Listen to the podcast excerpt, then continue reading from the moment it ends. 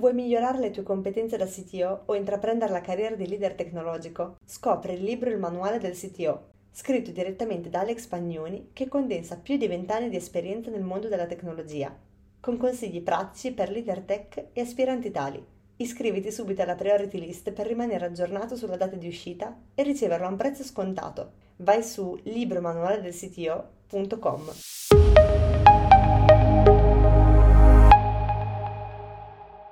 Ciao a tutti, eccoci qua in questo nuovo episodio del CTO Show. Oggi il mio ospite è Pasquale Ragozzino, che è il CTO di Gamindo, altra bellissima realtà di cui oggi avremo di cui parlare per tutta una serie di temi relativamente a scale up, differenze culturali tra Italia e estero, eccetera, eccetera. Insomma, ne sentirete delle belle, perché poi Pasquale ha anche molte cose interessanti da raccontarci. Ma intanto benvenuto Pasquale, ti passo direttamente la parola, così puoi introdurti tu stesso.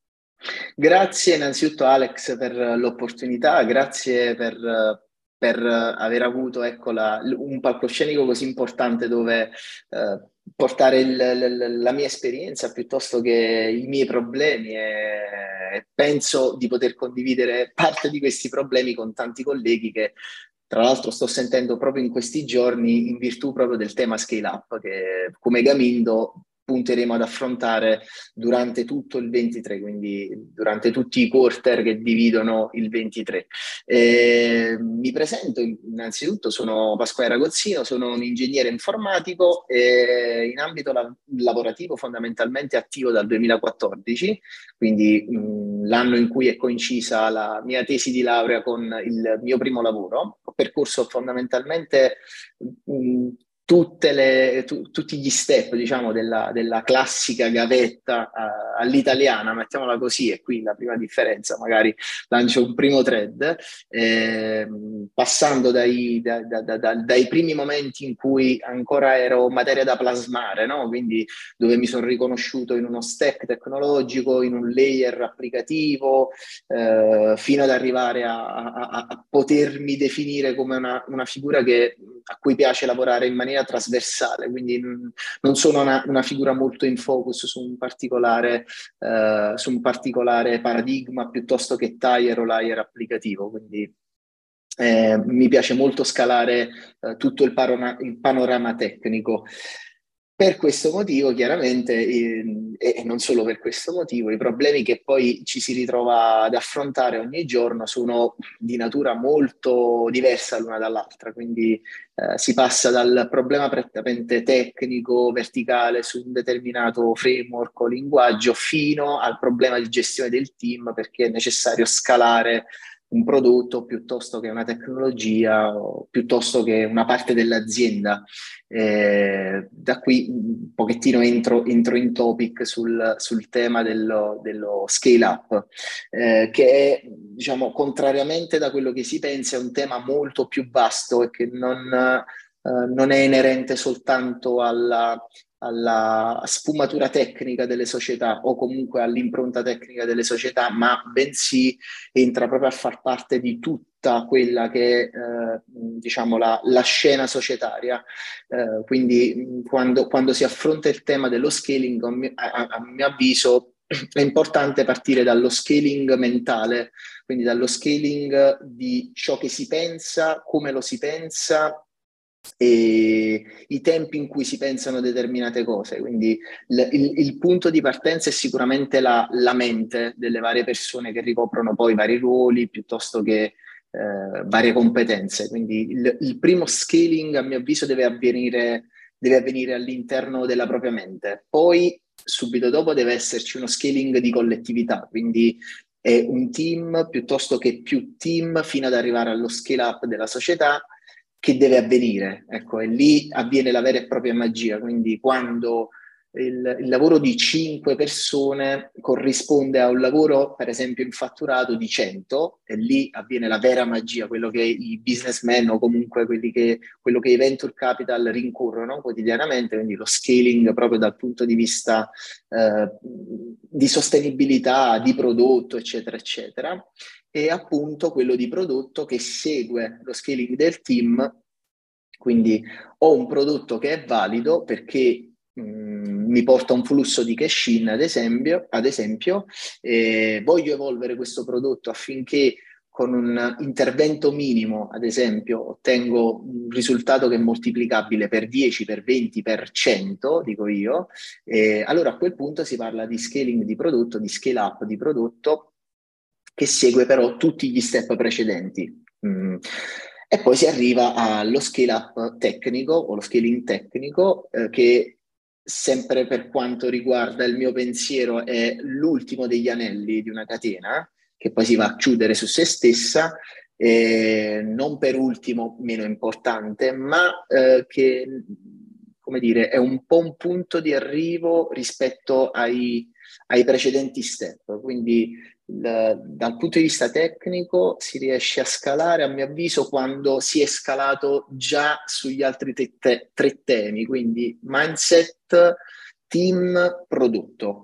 Solo da allora si può affrontare lo scale up tecnico, che diversamente sarebbe poco più che un esercizio di stile o un esercizio, come dire, di abbellimento di qualcosa, no? Quindi cercare di rincorrere il santo graal che poi alla fine ti lascia con un pugno di mosche.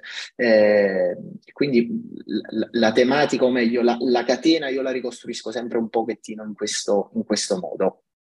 Tanto proprio, no, anche per capire meglio anche il contesto, no? Ti voglio chiedere anche proprio se puoi anche fare una descrizione di, ad esempio, Gamindo, quali sono proprio un po' gli step che avete portato avanti nel tempo per arrivare a questa situazione, quindi anche sperimentare quelli che sono da una parte i vantaggi e anche tutte le sfide di dover scalare in tutte queste dimensioni, che dopo poi andiamo ad affettare una certo. A una, così vediamo quali sono un po', però almeno così capiamo dove ci collochiamo.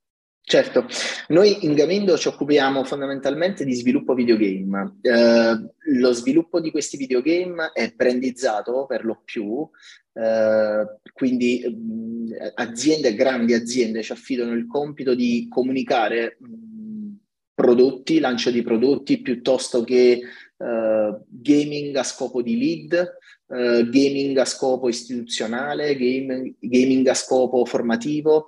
Quindi lavoriamo con le grandi aziende, con le medio-grandi aziende, per portare valore attraverso i videogame, che qualche anno fa era una cosa un po', come dire, un po' in ossimoro, quindi era un po' impensabile pensare che attraverso un videogame o una videogiocata si potesse apprendere. Ecco, c'erano già dei concetti di gamification, ci sono già da anni concetti di gamification che vengono sviluppati da quasi la totalità delle aziende, persino quelle molto grandi, però il videogame di per sé non era mai stato accostato fino a qualche anno fa al tema della formazione, per esempio, o del sociale, piuttosto che della comunicazione intesa come marketing. Noi ci occupiamo fondamentalmente di questo e avendo rapporti, come dire, professionali con questi grandi player di mercato, è chiaro che lo scaling per noi è un tema molto importante, perché ci permetterà in futuro, attraverso lo sviluppo di alcuni progetti che stiamo portando avanti, ci permetterà in futuro, giusto appunto, di poter dedicare sempre più tempo alla qualità, senza tralasciare quelli che sono i concetti chiave di un business scalabile. Ecco, ritorniamo a qualche anello precedente, che sono quelli del cash in, piuttosto che della locazione di risorse e di tempo di queste risorse ai vari progetti, eccetera. Quindi diventa per noi la sfida principale per tutto quanto il 2023, quello di riuscire a scalare il prodotto Gamindo nella sua interezza.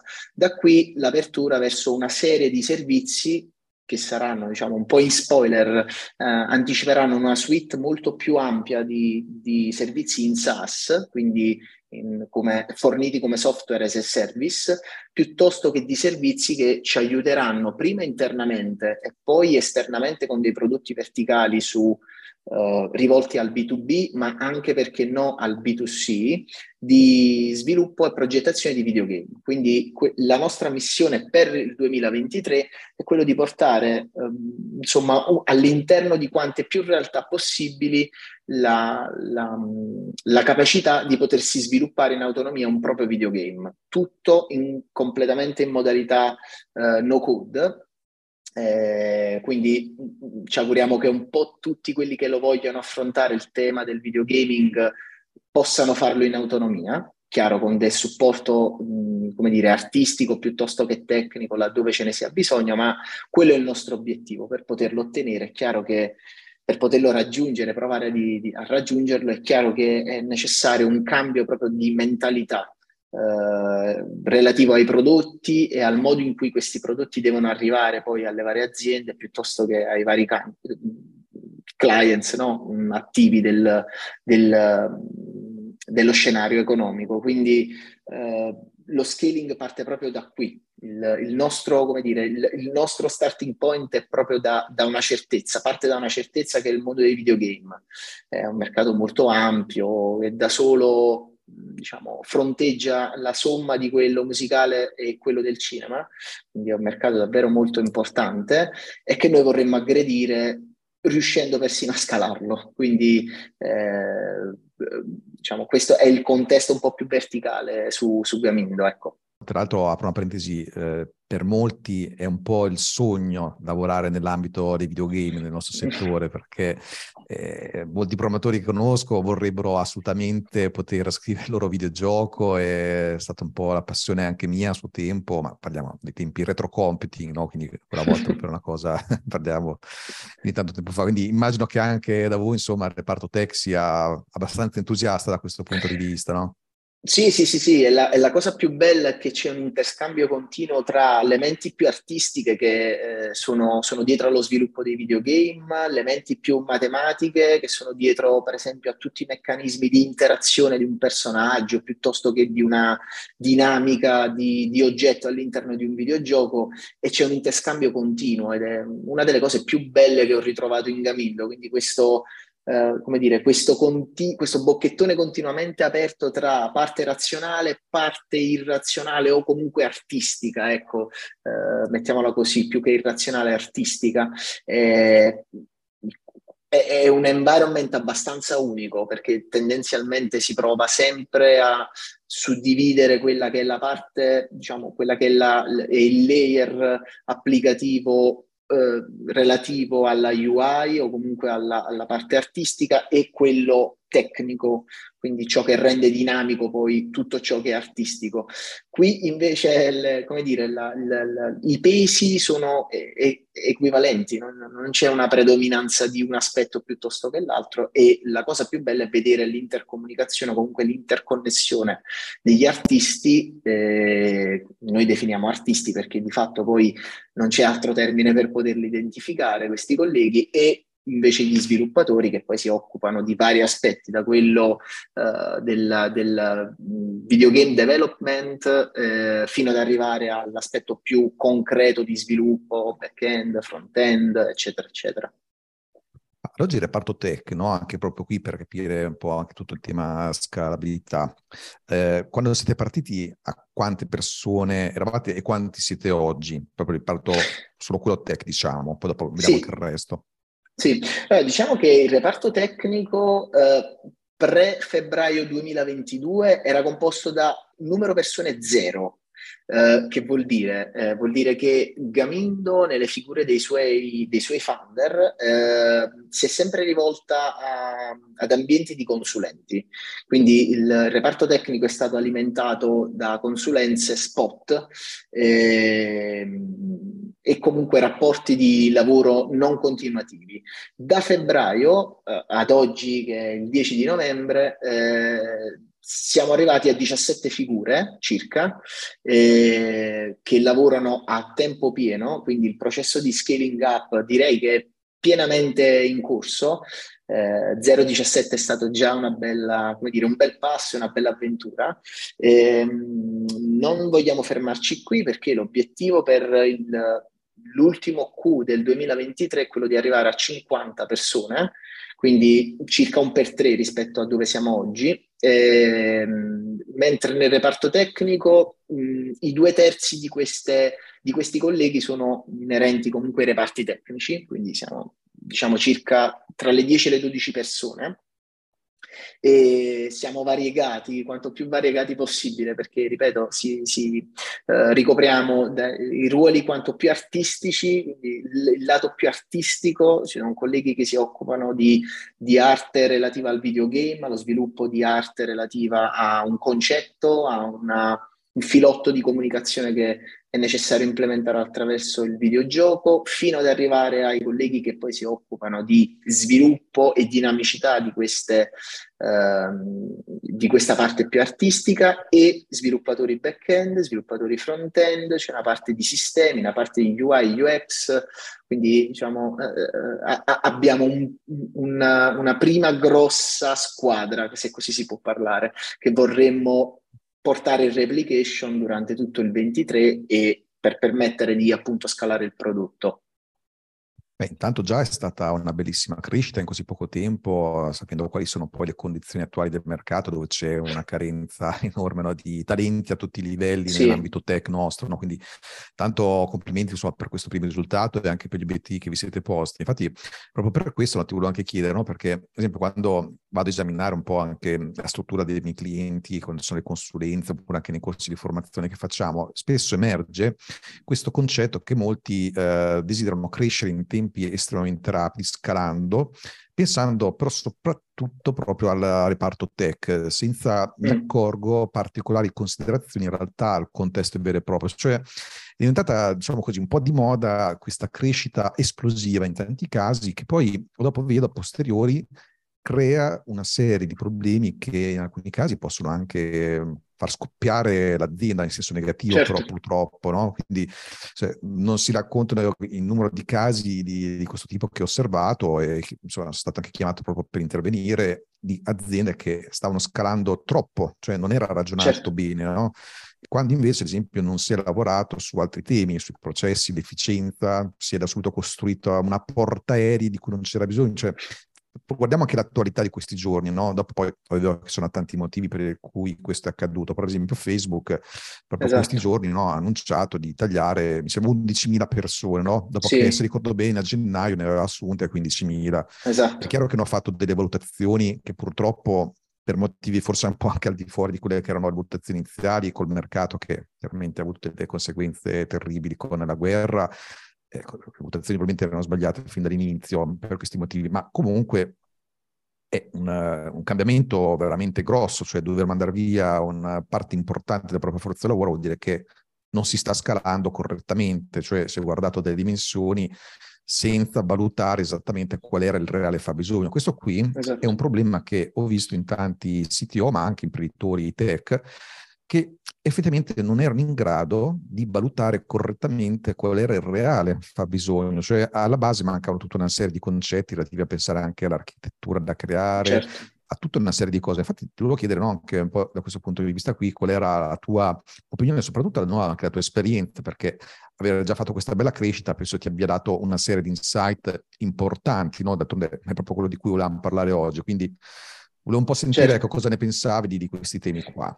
Sì, innanzitutto assolutamente tutto condivisibile, quello che hai detto è, anzi, il problema del sovradimensionamento in tutti i termini che lo riguarda, che lo declina, è un problema molto più importante rispetto al sottodimensionamento. Quindi sovradimensionare non è la soluzione, non è la panacea a tutti i mali, non è sicuramente una soluzione, né subottimale né tantomeno ottimale, e anzi è fonte di problemi, perché poi, come dire, secondo tanti principi, molti riporti non sono sostenibili, accentrati in una singola persona, si vengono a creare quelli che vengono definiti bottleneck, quindi questi colli di bottiglia, questi restringimenti dei processi che non hanno scalato prima di far scalare le persone e i team. E quindi mi riconduco a quello che dicevo qualche minuto fa, cioè che prima di affrontare uno scaling up nell'ambito del personale è assolutamente indispensabile che lo scaling avvenga prima nel mindset, poi nei flussi e comunque nel prodotto. Se così non fosse, veramente si rischia di fare disastri.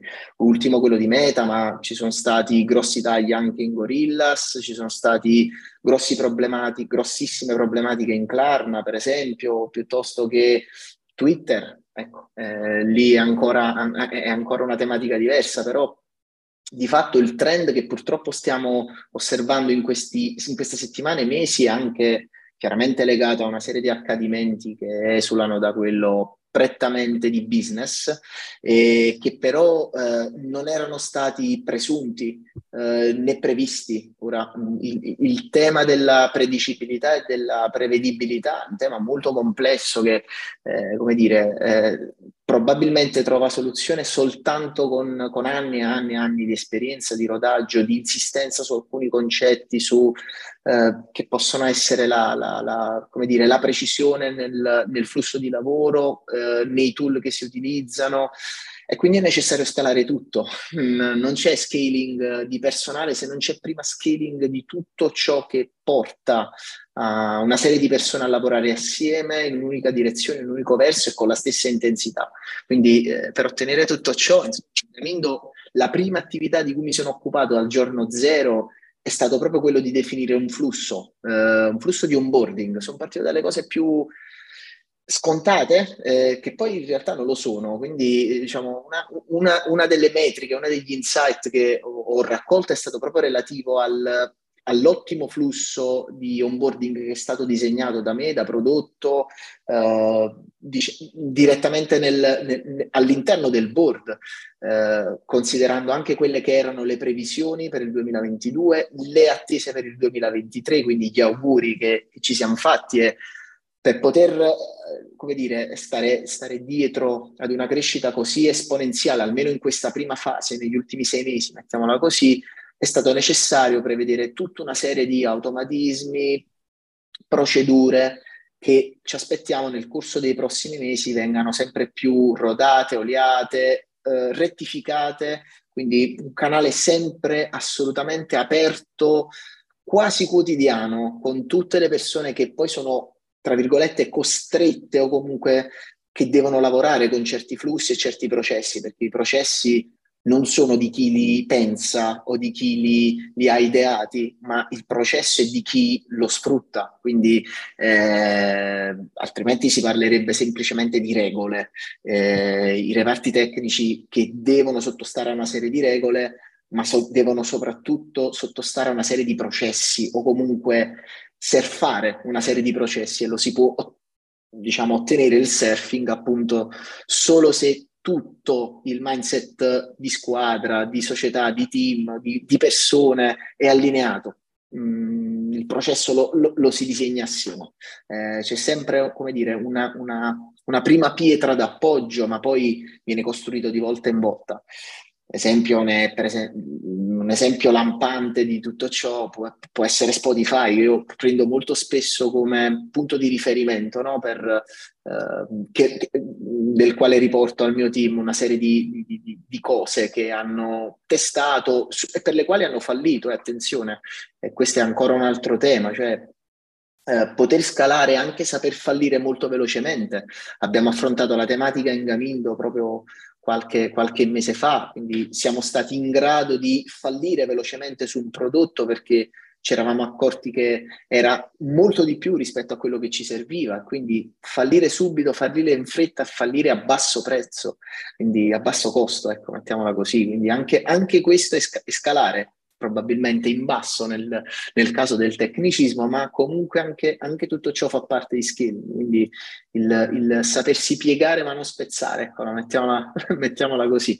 Quindi insomma, anche in Spotify tutti i flussi con i quali si lavora e che sono pubblici sono frutto di una costruzione del team continua, di un confronto sicuramente continuo con tutte le persone che formano il reparto tecnico, ma non solo, perché lì si parla di organizzazione a livello societario, quindi sicuramente sono convinto che nessuno aveva un'idea così precisa di dove si sarebbe arrivati nei flussi appunto di gestione piuttosto che dei flussi di lavoro, che si sono dovuti adattare in base allo scaling che hanno avuto e che hanno affrontato dopo i primi anni, insomma, dal lancio del servizio. Ecco, ora sul tema proprio, no, del mindset, poi volevo chiederti proprio gli approfondimenti, perché effettivamente io stesso, no, nel modello che ho elaborato negli anni, no, quello che ho chiamato Accelerant Model, sono previsti, diciamo, 6 differenti dimensioni di quello che costituisce un reparto tech e in ultima analisi anche un'azienda tech, no? E all'interno di queste dimensioni poi si va anche a capire qual è il modo di scalare, perché è pensato per i vari stati di un'azienda nel tempo, quando è ancora in fase di idea, quindi non c'è ancora nulla, a quando è diventata un'azienda che domina la sua nicchia di mercato e gli step intermedi, no? Effettivamente quello dello scalare il team è uno degli ultimi punti che cerco io stesso di... È l'ultima cosa da fare, ecco, no? Effettivamente sono altre cose da impostare che per quanto riguardano anche tutte le cose che hai detto, tipo i processi, eccetera, è molto effettivamente è rivolto al discorso del mindset che deve partire anche proprio da leadership, eccetera. Quindi voglio capire, no, cosa ti ha funzionato in questo senso qui di mindset e che lavoro hai proprio svolto anche tu all'interno della tua azienda, del tuo team, per dare questa importanza prima al mindset, poi dopo agli aspetti anche implementativi, in modo da mettere il carro davanti ai buoi, ecco un po' questo è il concetto. Certo. Sì, assolutamente corretto quello che dici, nel senso che lo scaling del team è l'ultima fase dello scaling tecnico, a mio avviso. Prima deve avvenire quello del mindset, che io ho avviluppato attorno a 3 fattori che ho preso in prestito dalla fisica, che è stata una grossa parte del mio background formativo, che sono verso, intensità e direzione. Sono 3 unità di misura che diciamo riguardano i vettori in fisica, che sono fondamentali perché sembrerebbero molto simili tra di loro, in realtà raccontano 3 cose molto diverse. Io parto sempre dalla cosa che sembrerebbe più semplice, quindi la direzione, dove voglio andare e dove vogliamo andare assieme. Quindi innanzitutto la meta, l'obiettivo, ripeterselo sempre, fin tanto che non è chiaro, chiarissimo, deve essere, come dire, bendati,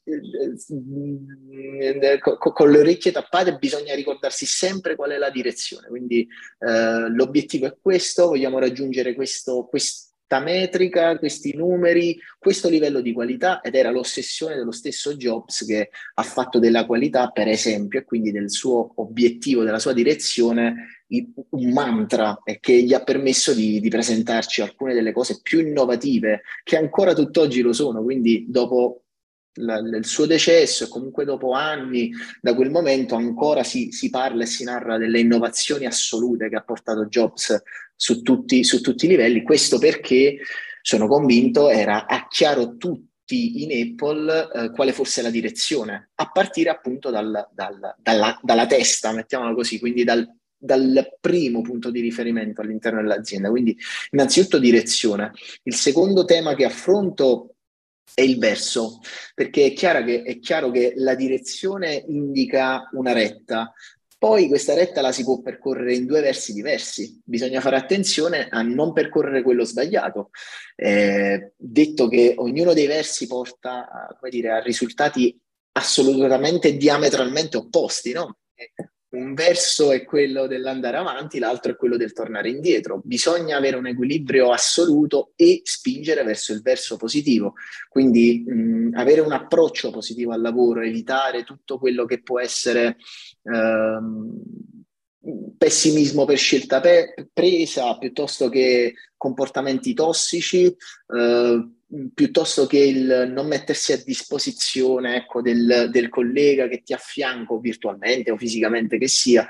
Anche tutto ciò per me è verso. Quindi chiaro che per raggiungere un obiettivo necessario che tutti remino nello stesso verso, perché altrimenti si avrebbe, se prendiamo ad esempio il paragone con un vascello, è chiaro che se metà dell'equipaggio rema in un verso e l'altro in un altro, la barca gira su se stessa, ma non si muove dal punto dove è arrivata, e sicuramente non è una cosa che si desidera. E poi l'ultima unità di misura che cerco di trasmettere al team è quello dell'intensità, che è l'ultima, non per ultima meno importante, ma va intesa nel senso corretto. L'intensità con la quale si percorre una direzione con un verso deve essere adeguata a sostenere tutto ciò che è quelli che sono gli obiettivi, quindi... l'intensità non è intesa strettamente come per forza push, quindi per forza un overintensità. Potrebbe essere anche un'intensità blanda, potrebbe essere anche un'intensità di stasi. Bisogna saper regolare l'intensità in base agli obiettivi, quindi deve essere chiaro quando essere più intensi nello sforzo, perché è necessaria più approfondire la metrica della velocity in un determinato contesto, per esempio di deadline di prodotto relativi al business, eccetera, eccetera, piuttosto che saper regolare l'intensità su una, come dire, su una velocity più bassa, ma su una quality che si innalza, perché è necessario che di un prodotto, per esempio, si effettui lo scaling up, e affrontarlo con un'intensità troppo eccessiva semplicemente si esonda, si rischia di esondare e di non raggiungere l'obiettivo, quindi andare ad allargarsi troppo senza andare in focus su quello che è l'obiettivo. Quindi io prendo in prestito sempre queste tre unità di misura della fisica, che sono state a me tanto care e odiate nel corso degli anni, però giusto appunto le utilizzo perché mi servono per spiegare un po' e per raccontare un po' a tutto il team quale deve essere la direzione, il verso e l'intensità. Molto belle le metafore sia del vettore che del vascello, tra l'altro ecco, infatti concetti di fisica eccetera rimangono impressi a mente a lungo proprio per la difficoltà nello studio, perché infatti mentre stavi dicendo no, direzione, intensità e verso, ho capito che stavi parlando di vettore, ma parliamo di studi molto faticosi di tanti anni fa. Certo. E tanto sono un fan delle metafore perché aiutano sempre a far capire bene dei concetti che spesso rimangono sovrafumosi, soprattutto a chi magari non è esattamente... del nostro settore. Certo. O così dentro certi meccanismi, quindi noi dobbiamo essere bravi anche proprio come leader tecnologici a semplificare dei concetti, farli capire anche alla parte magari che si occupa più a livello imprenditoriale, business o marketing, queste cose, e tutto molte volte lo si fa bene proprio con queste metafore, quindi complimenti anche proprio per l'originalità. E proprio su questo tema qui, no, anche quindi sempre dello scaling eccetera, volevo chiederti anche questo. Qui abbiamo dato una serie di indicazioni e di consigli su come portarlo avanti, poi possiamo anche approfondire, no? Quindi partire dal mindset, lasciare per ultimo lo scaling del team tech vero e proprio e così via. Volevo capire anche in base alla tua esperienza se c'è qualcosa che hai visto invece funzionare di meno o funzionare per niente, perché è chiaro che adesso ogni azienda, ogni stadio, ogni business ha il suo contesto, quindi come ci diciamo certo. sempre tra leader tecnologici dipende, no? Quindi certo. ogni realtà fa caso a sé stante, però voglio capire se comunque dalla tua esperienza c'è qualcosa che può essere utile sapere, in modo che magari anche qualcun altro che sta portando avanti questo percorso magari non si ficchi in qualche trappola di cui magari non ha ancora la visibilità, e tu essendoci magari già passato invece hai qualcosa da raccontare. D'altronde proprio una delle cose che faccio spesso è proprio intervenire quando succedono queste cose qua, no? Quindi se si potesse evitare fin dall'inizio di dover fare certi errori sarebbe meglio, ecco. Certo, innanzitutto sono grato a tutte le mie esperienze passate che mi hanno, come dico sempre al team, mi hanno permesso di cogliere una serie, chiaramente finita, di aspetti dei quali sono certo portano ad una serie di conseguenze negative. Quindi io parto dal presupposto di aver imparato ciò che è sbagliato, perché ciò che è giusto lo dovrò imparare poi col tempo, negli anni, e a partire dalle esperienze che farò. Quindi, il futuro lo lasciamo al futuro, la certezza è il presente che proviene dal passato. Quindi io mi baso sempre sugli aspetti, giusto appunto, negativi che mi hanno accompagnato durante il percorso professionale di crescita. Uno di questi, per esempio, è pensare di scalare tirandosi fuori dal processo di scaling, quindi ponendosi come dall'alto o comunque di lato a un processo di scaling, no? Lo scaling avviene nel collettivo, deve avvenire nel collettivo, bisogna mettersi in gioco, è necessario dapprima comprendere quali sono i propri limiti, affidarsi a persone con competenze più specifiche o più ampie o trasversali. Io stesso nel corso di queste settimane, inseguendo uno dei miei personali OKR che abbiamo introdotto non da molto all'interno dell'azienda, sto ascoltando tantissimi CTO e di questo sono onorato e veramente emozionato del riscontro proprio che sto ricevendo da questi colleghi che si stanno raccontando e mi stanno raccontando quali sono stati i loro problemi, come hanno affrontato i temi dello scaling, per esempio. Molti di questi, per esempio, mi hanno riportato un altro tema. Il tema ed è tutto partito da una domanda. La domanda è: ma sei sicuro che uno scaling da 15 a 50 sia quello che vi serve? E se fosse troppo, te lo sei chiesto? Ecco, questo è un altro errore da non commettere, quindi ritorniamo qualche minuto fa, il sovradimensionamento, quello non è scalare, quello è crescere, che non è, attenzione, non è sicuramente un problema, anzi è una cosa positiva, però crescere basta, o crescere per riportare un numero al mercato, semplicemente per poter raccontare che si è in 1000 software engineer all'interno di un reparto tecnico, non è una cosa sana, non è un approccio sano allo scaling. Questo lo posso dire quasi per certo, visti anche i risultati di questi giorni, insomma, e i tanti licenziamenti purtroppo dei colleghi che ci sono stati e che ci saranno, temo, ahimè, ancora. Altro tema, per esempio, da affrontare con la assoluta obiettività è lo scaling dal punto di vista tecnico, inerente un po' più quelle che sono le infrastrutture tecniche o il layer di applicativo, no? Quindi il tier e il layer applicativo.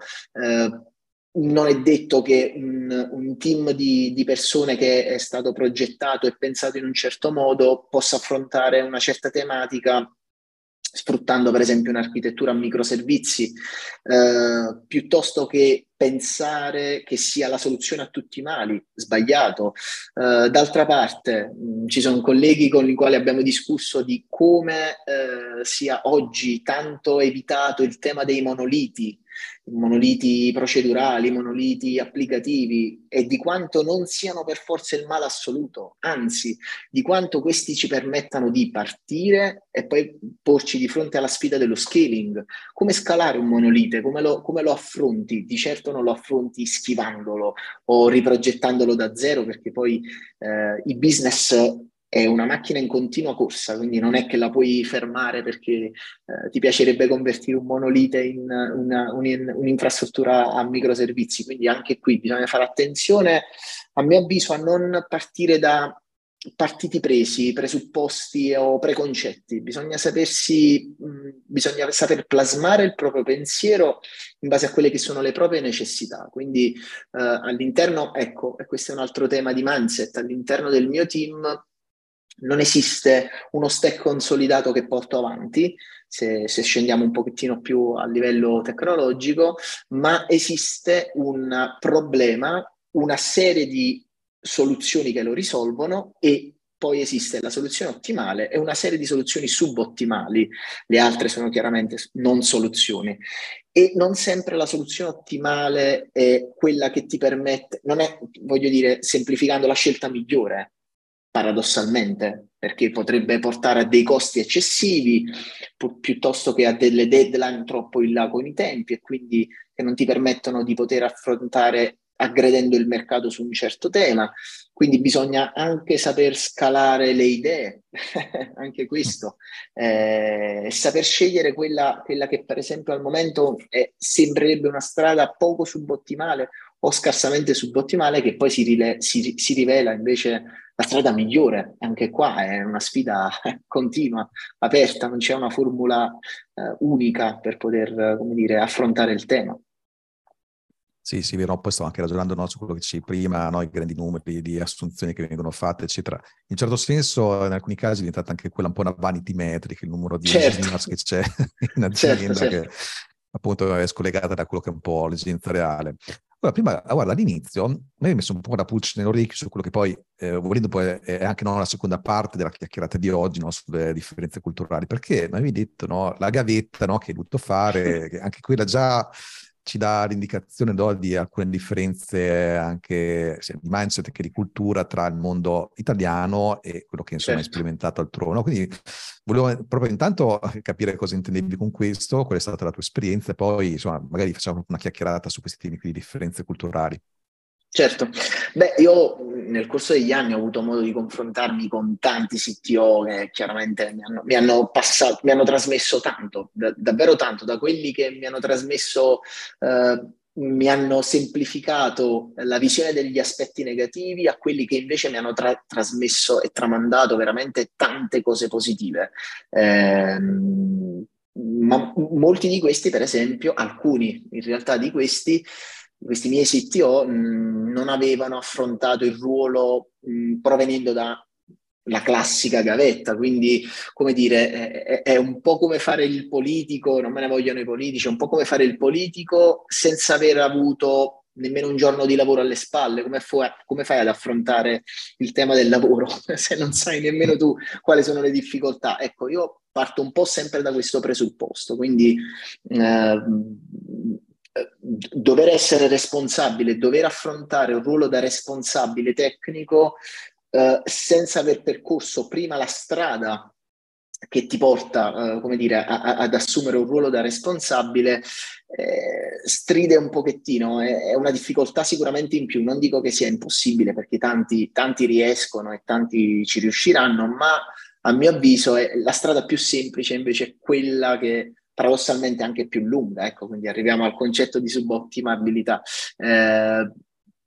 Quindi nel mio caso è servita tantissimo, anzi è servita quasi solo come dire, il passaggio da alcuni checkpoint fondamentali, quindi da quello della gavetta più classica fino ad arrivare ai primi ruoli di responsabilità, le prime problematiche che poi vengono fuori quando devi gestire il lavoro di altre persone di cui hai tu stesso prima responsabilità, eccetera eccetera. Il tema della comunicazione, che è un altro tema di scalabilità, quindi anche lì è necessario che ci sia sempre una comunicazione sempre attiva, non camere a tenuta stagna, non porte chiuse virtuali o fisiche che queste siano, quindi anche qui bisogna fare attenzione.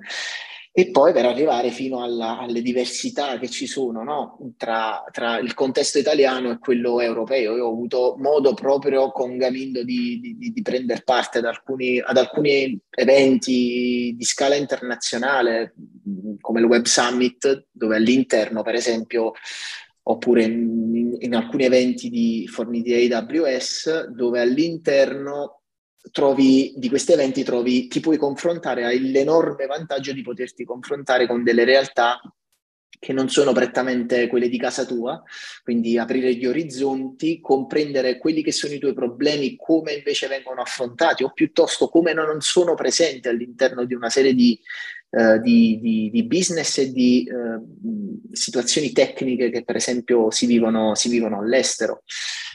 Ci sono delle differenze lampanti, diciamo che fondamentalmente la linea generale, almeno quella numerica, tranne alcuni casi di quest'anno di cui dobbiamo essere orgogliosi, vedi il caso Satispay, vedi il caso Bending Spoons, che insomma sono i nuovi unicorni tutti italiani, però in linea di massima l'Italia è un po' fanalino di coda su quelli che per esempio sono gli investimenti, i soldini che sono stati raccolti. Questo porterebbe a due conclusioni: o siamo meno bravi degli altri, o siamo meno bravi a raccontare qualcosa agli altri, e questo è un tema. Quindi se ci mettiamo in contrapposizione con la Francia, per esempio, notiamo che c'è addirittura una scala di oltre un moltiplicatore di 10 di differenza tra i fondi raccolti. E questa considerando anche Bending Spoons e Satispay, che ci hanno dato una grossa mano da questo punto di vista con gli ultimi fondi raccolti. Quindi è qualcosa sul quale dobbiamo sicuramente migliorare come mercato italiano e come rappresentanza dell'Italia. Quindi sicuramente non siamo molto meno, o non siamo 10 volte meno bravi dei colleghi, ad esempio francesi o tedeschi o inglesi, probabilmente lo siamo dal punto di vista comunicativo, o comunque dal punto di vista del valore che riusciamo a portare con le nostre, idee, con le nostre azioni. Quindi questo è sicuramente un tema. L'altro tema, l'altra grossa differenza, questa è la prima, la seconda è dal punto di vista del sapersi reinventare, no? Un po' dell'adattamento al mercato. Quindi trovo che questo sia un tema molto italiano centrico, nel senso che ho trovato che il contesto startup, o comunque il contesto aziendale, azienda italiana che si sa adattare al mercato, che si sa adattare a nuove esigenze, che addirittura ne crea alcune, sia veramente un nostro vantaggio, e di quanto poco lo sfruttiamo. Quindi riusciamo a carpire prima degli altri una serie di esigenze e a soddisfarle con una serie di prodotti, una serie di offerta, ma non riusciamo ad uscire come i primi, non riusciamo a venirne fuori come i primi che hanno risolto un problema, e perché veniamo acquisiti prima del tempo, per esempio, questo non è per forza una cosa, un aspetto negativo, o perché non riusciamo a raccontarci bene. Ho trovato proprio questa difficoltà, nel confronto con i colleghi ho trovato proprio questa differenza, di quanto siano molto più bravi di noi da questo punto di vista, ecco. Questo vediamo un riscontro molto importante che mi dai, perché infatti sono tutte cose che condivido al 100% e anche delle mie opinioni specifiche sulle cose che hai detto, anche non la prima parte, ma è un problema di capacità o di comunicazione. Diciamo che infatti sono quelle cose che negli anni hanno portato anche me stesso proprio a darmi anche la missione proprio personale di contribuire in qualche modo a cercare di, diciamo, rivoluzionare un po', no, il panorama tech italiano, no? Nel mio piccolo io lo sto cercando di fare col sito Mastermind, dove sono chiaramente molte teste che decidono, vivono in prima persona queste cose qui, perché una cosa che effettivamente ho visto molto è che in generale ruoli come quelli di CTO, comunque decision maker tecnologici, sono molto soli, non hanno percorsi formativi specifici, e quelli che ci sono soprattutto, anzi quasi tutti, di natura o anglosassone o comunque con una mentalità diversa, e non tengono conto del contesto italiano che ha queste peculiarità. Per dire, ci sono anche tante belle newsletter, anche di quelle a pagamento per sviluppatori, per engineering manager, per sito, eccetera. Ne ricevo tante, sono abbonato tantissimo, ma purtroppo tutte hanno questo problema qui, che volendo applicare letteralmente il nostro contesto, ho visto che poi si creano tanti problemi perché non considerano proprio anche quei fattori, anche banalmente anche quello che dicevi del capitali, di non fare le cose con mezzi differenti, con una cultura differente. Anche per questo, no, che ho cercato di creare un ecosistema, che è quello del sistema Mastermind, che invece queste cose le vede da dentro il mercato italiano. Quindi io chiedo sempre, no, ai miei ospiti, quando hanno avuto esperienza all'estero, di raccontare proprio queste differenze, da una parte per farci capire su quali cose siamo un po' indietro, e purtroppo sono tante, e quindi cercare un po' alla volta di colmare questi gap. Quindi il pezzettino che mi dici tu, il pezzettino che mi hai detto quell'altro, eccetera, certo, che contribuiscano a capire cosa dovremmo cercare un po' di importare e ridigerire in salsa italiana, no? E dall'altra anche qui per far capire esattamente che alcune cose però devono essere riviste appunto nella nostra ottica, con un contesto differente, e darci però anche una speranza di quale direzione potremmo portare, no? Anche prendendo un po' la metafora del vettore, no? Verso quale direzione andiamo, ecco. Quindi su questo sono assolutamente d'accordo, sulle cose che hai detto. Adesso poi purtroppo non abbiamo il tempo per approfondire ulteriormente, perché solo questo si possono dedicare varie puntate di altre rubriche, però anche qui, no, quando posso cerco insomma di introdurre la cosa. Ti voglio chiedere quindi in chiusura quali sono delle risorse che vuoi consigliare a chi ci sta seguendo. Sì, io giusto qualche giorno fa, a proposito di risorse letterarie fondamentalmente, perché io sono uno di quei diciamo, anziani che preferisce la carta. Io amo tanto tutto ciò che è stampato. Io in questa stanza, che poi è il mio studio dal 2019 fondamentalmente, ho due sezioni, una alle mie spalle e una di fronte a me, e vogliono essere anche una metafora di ciò che mi sostiene da dietro e ciò che mi proietta davanti, che sono una sezione tutta tecnologica che ho davanti a me con dei tomi sacrosanti, con dei mostri sacri di tomi che ti danno delle indicazioni oggettive sulla parte tecnica, mentre alle mie spalle ho tutta una serie invece di libri che sono orientati ai processi, al business, al marketing, alla comunicazione, ai nuovi paradigmi per affrontare il lavoro in team. E uno di questi, che in realtà tratta i temi del marketing, quindi quanto di forse più distante da quello che può essere un tema tecnico, ma poi nemmeno così tanto, è appunto La mucca viola, che racconta appunto del tema della mucca viola, cioè come animale un po' unico e che non tutte le aziende hanno e non tutte le aziende possono ambire ad averlo. Si racconta insomma della storia di alcune aziende che hanno avuto successo nel ritrovare o comunque nel ricercare la propria ed ottenere la propria mucca viola, e di quante aziende invece hanno la propria mucca classica, a chiazze bianca e marrone o bianca e nera classica, di quanto questo sia qualcosa da accettare piuttosto che da contrastare. Quindi assolutamente lo consiglio come lettura per aprire un pochettino gli orizzonti. Ecco. Allora, intanto sono contento che hai consigliato un testo di questo tipo qui, perché spesso vengono consigliati testi più tecnologici, ma in realtà il CTO, nella mia definizione, è più un esperto anche un po' di business che sa applicare poi delle strategie tecnologiche, quindi è necessario avere questo tipo anche di conoscenze, anche se poi magari non verranno applicate al 100%, meno comprenderle. Certo. Ecco. E purtroppo molti, ho visto che sono un po' allergici a queste cose, ed è uno dei loro problemi, infatti. Dall'altra sono molto contento, insomma, che sei un appassionato di carta, perché noi stessi, un po' come sito Mastermind, fra un po' con delle iniziative che stiamo portando avanti, cercheremo un po' di inondare le scrivanie dei membri, di chi ci segue, proprio di carta, con diverse cose che poi annunceremo. La prima, però, intanto la voglio dire fin da ora: a inizio 2003 uscirà un nostro libro che si chiamerà Il Manuale del CTO e di chi aspira a diventarlo, e che tra l'altro si può già prenotare nella priority list. Basta andare all'indirizzo libromanualedelcto.com, quindi chi ci sta seguendo invito proprio intanto a lasciare l'indirizzo, così poi quando verrà pubblicato sarà tra i primi a saperlo. E a questo punto io, Pasquale, intanto ti ringrazio per questo bellissimo confronto, che poi comunque proseguirà anche nel sito lancio, anche con i membri della community, così vediamo quali curiosità verranno fuori, e poi insomma provo anche di espandere alcuni argomenti, tipo anche quello della cultura e delle differenze culturali, che sicuramente meritano spazio. Invito chi ci segue a abbonarsi sulle varie piattaforme di podcast, perché ci segue in audio, quindi Apple Podcast, Spotify, eccetera, sono un po' ovunque, e chi invece ci segue tramite YouTube a iscriversi al canale e attivare le notifiche. Quindi grazie ancora, Pasquale, ci sentiamo. Grazie a te e grazie a voi, grazie di tutto, buona giornata.